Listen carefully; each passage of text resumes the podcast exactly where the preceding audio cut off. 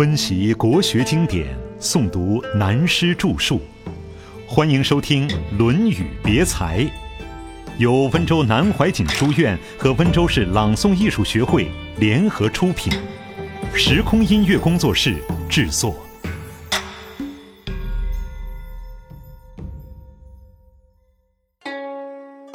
手挥五弦，目送归鸿。如悲遇见孔子，孔子辞以疾，将命者出户，取瑟而歌，使之闻之。这一段古人的注释很明显，如碑是一个人准备来看孔子，孔子说了一次假话，叫人就说他今天生病了，所以没有出来见客。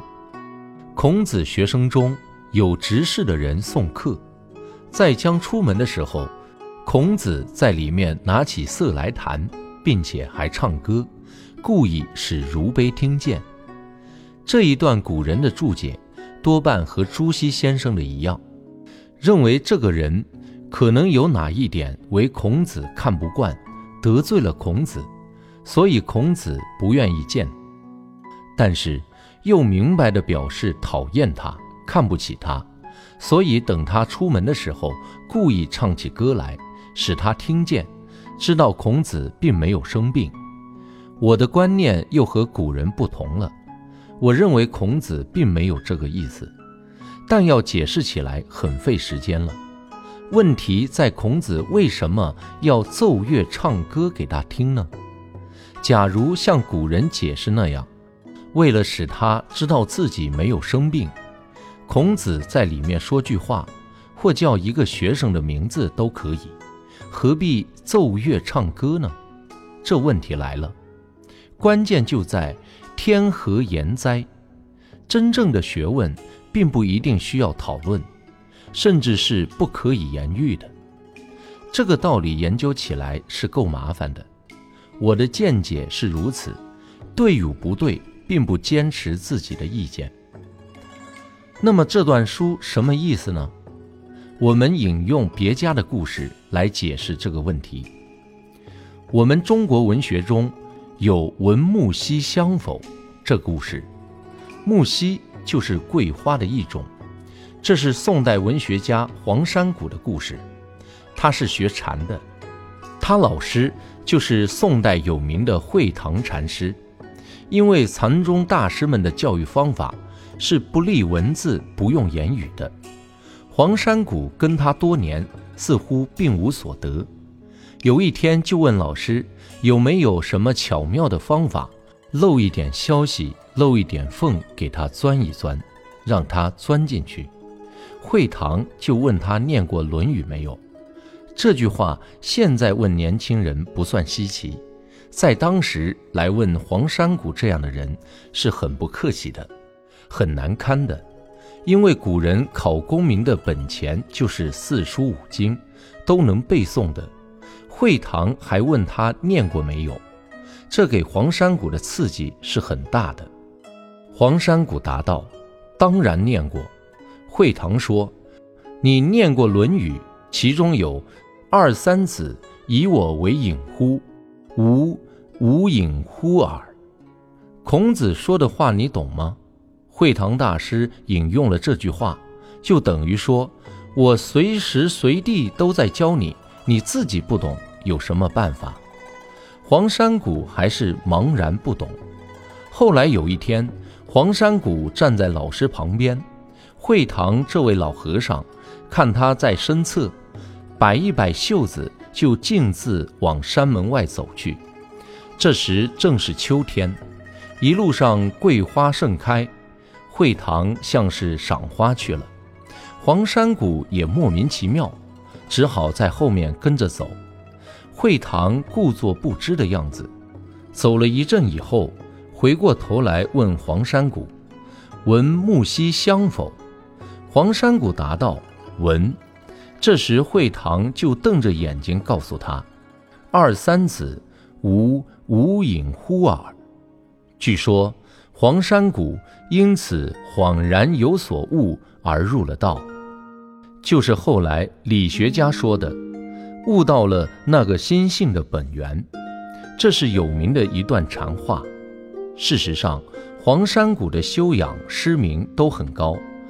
他与苏东坡他们几个人都蛮可怜的，遭遇王安石的种种打击，后来被贬谪到贵州的一个乡下，相当现在的区公所小干事。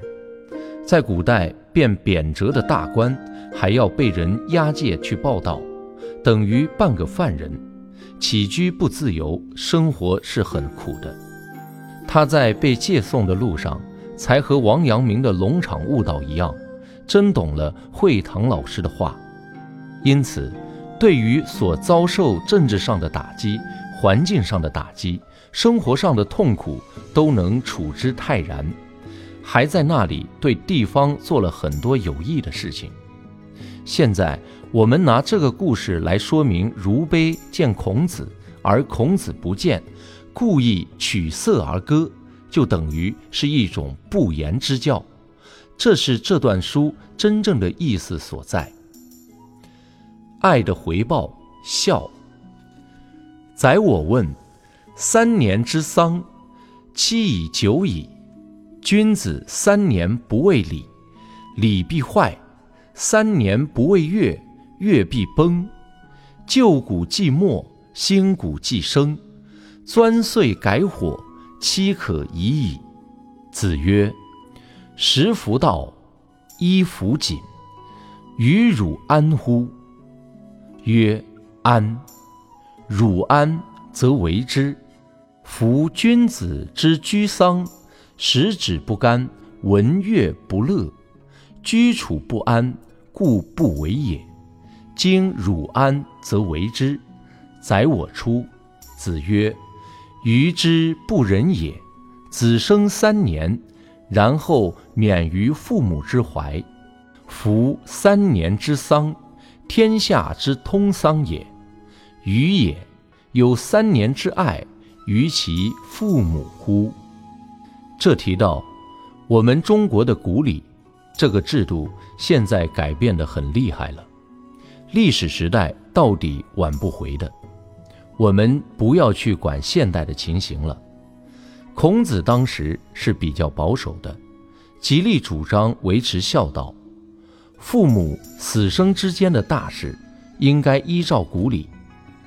宰予就是白天睡觉的那个学生，现在他提出一个大问题：中国古代父母死了是三年之丧，要守孝三年。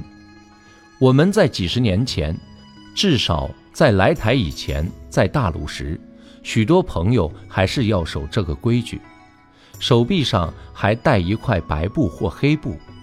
现在是没有了，三年变三天了。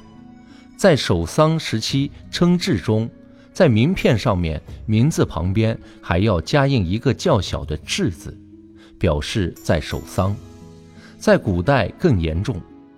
研究我国古代政治制度，所谓圣朝以孝治天下，做官的人不管文官武官，也不管官做多大，碰到父母之丧，如果不马上请假还乡，那是不对的。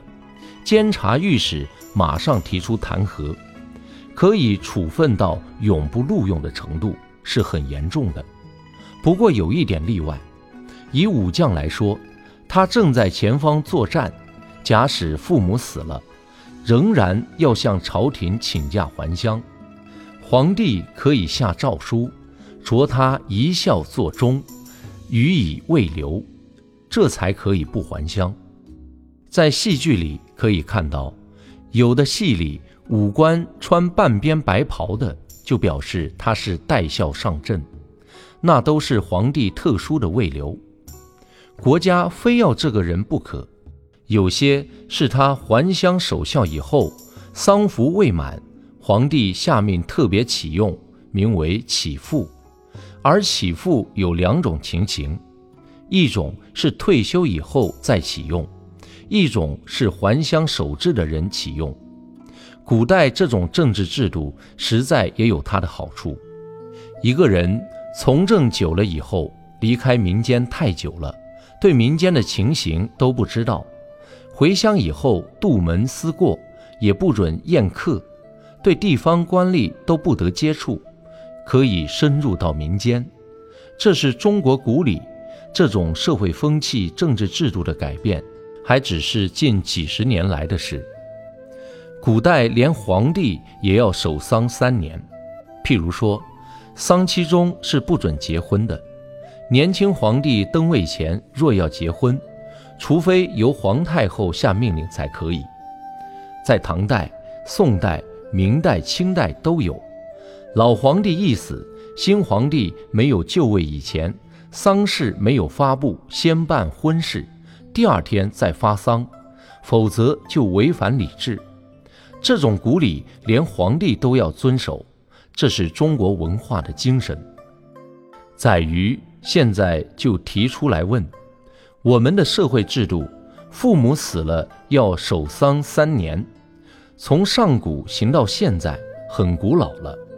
现在在于说三年什么都不能动，结果什么都坏了，像稻谷一样，旧的割掉了。新的又长起来了，钻碎改火，时令也改变了，岁月换了。我看守丧一年就够了。孔子说：“父母死了，你认为过了一年就可以去听歌跳舞了？你觉得心里安吗？”宰予说：“安呐。”孔子说：“你心安，你就照你的办法去做吧，并没有人勉强你。”你就是过了三天就跳舞也可以，只要你心安。丧礼并不靠规定的，要每个人发乎内心的。古代文化是根据内心来，不是法律规定的。一个君子父母死了居丧，内心思念的悲愁，吃饭都没有味道，听到音乐也不快乐，睡觉都睡不好。所以三年之中没有礼乐，我现在问你，一年能不能心安？你说能心安，那你去做好了，不必要提倡改为一年。别人不愿意改是别人的事。孔子等于给宰予碰了一个橡皮钉子，他出去了。于是孔子告诉其他同学，宰予这个人一点良心都没有。下面孔子说的，就是中国文化三年之丧的道理了。他说，小孩子三岁才能离开父母的怀抱，尤其古时是没有牛奶的时代，要三年才能单独走路，离开父母怀抱。后来二十年的养育且不去管，这三年最要紧。就算是朋友吧，这两个老朋友这样照顾了你三年。后来他们死了，这三年的感情你怎么去还？所以三年之丧就是对于父母怀抱了我们三年，把我们抚养长大了的一点点还报。这是天下人类都一样的。而宰予反对，主张改为一年。像这样，宰予没有三年怀念父母的心情，一如父母怀抱抚养我们三年的心情。如改为一年，可以说天下没有一个孝子。天下任何一个父母，在自己孩子三岁以内的时候，那种慈爱、辛劳、照顾是无微不至。所以中国文化定父母之丧为三年，就是环抱这个慈爱。这仅是最起码的回报。事实上，父母的慈爱并不止此。在孩子三岁以后长大了，还一直要照顾到二十多岁，所以就看到金圣叹这个调皮的文人所说的话有最高的道理。现在我们拿他的意思说说他写给儿子的信：我和你是朋友，最初你也没有指定要我做你的父亲，我也没有指定。要你做我的儿子，大家是撞来的，因为是撞来的，所以彼此之间没有交情可谈。但是话得说回来，这个老头子，指他自己和这个老太太指他的妻子，从替你开大便小便开始，照顾了你二十年。这二十年，你去社会上找找看，还有没有比这两个老朋友更好的朋友？我们现在不要求你孝不孝，这些都是空话，只要求你把这两个老朋友照顾你二十年的感情，也同样照顾这两个老朋友二十年就够了。这是金圣叹的游戏文章，也说明了孝道的真正哲学。所以，中国讲孝就是爱的回报。因此，孔子说：“现在的人，当父母死了，而真有三年怀念父母的心情，像父母当时对自己三岁以内这样爱护的有没有？连这个三年怀念都没有，哪里还谈得上孝子？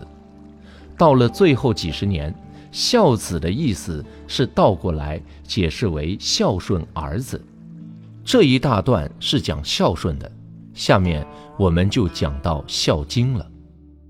曾子根据孔子所述的中国文化著了《孝经》，为十三经之一。在《孝经》中，孝敬父母还是小孝，大孝者为大孝于天下，看天下的老百姓都如自己的父母一样，这是中国政治哲学的大原则。为政的人把老百姓视如自己的父母一样孝，改一个名字就是忠。所以，从事政治的人要有孝天下人之心，以这个道德的基础出来从事政治，这是中国政治哲学的基本重点，也即《孝经》的基本重点。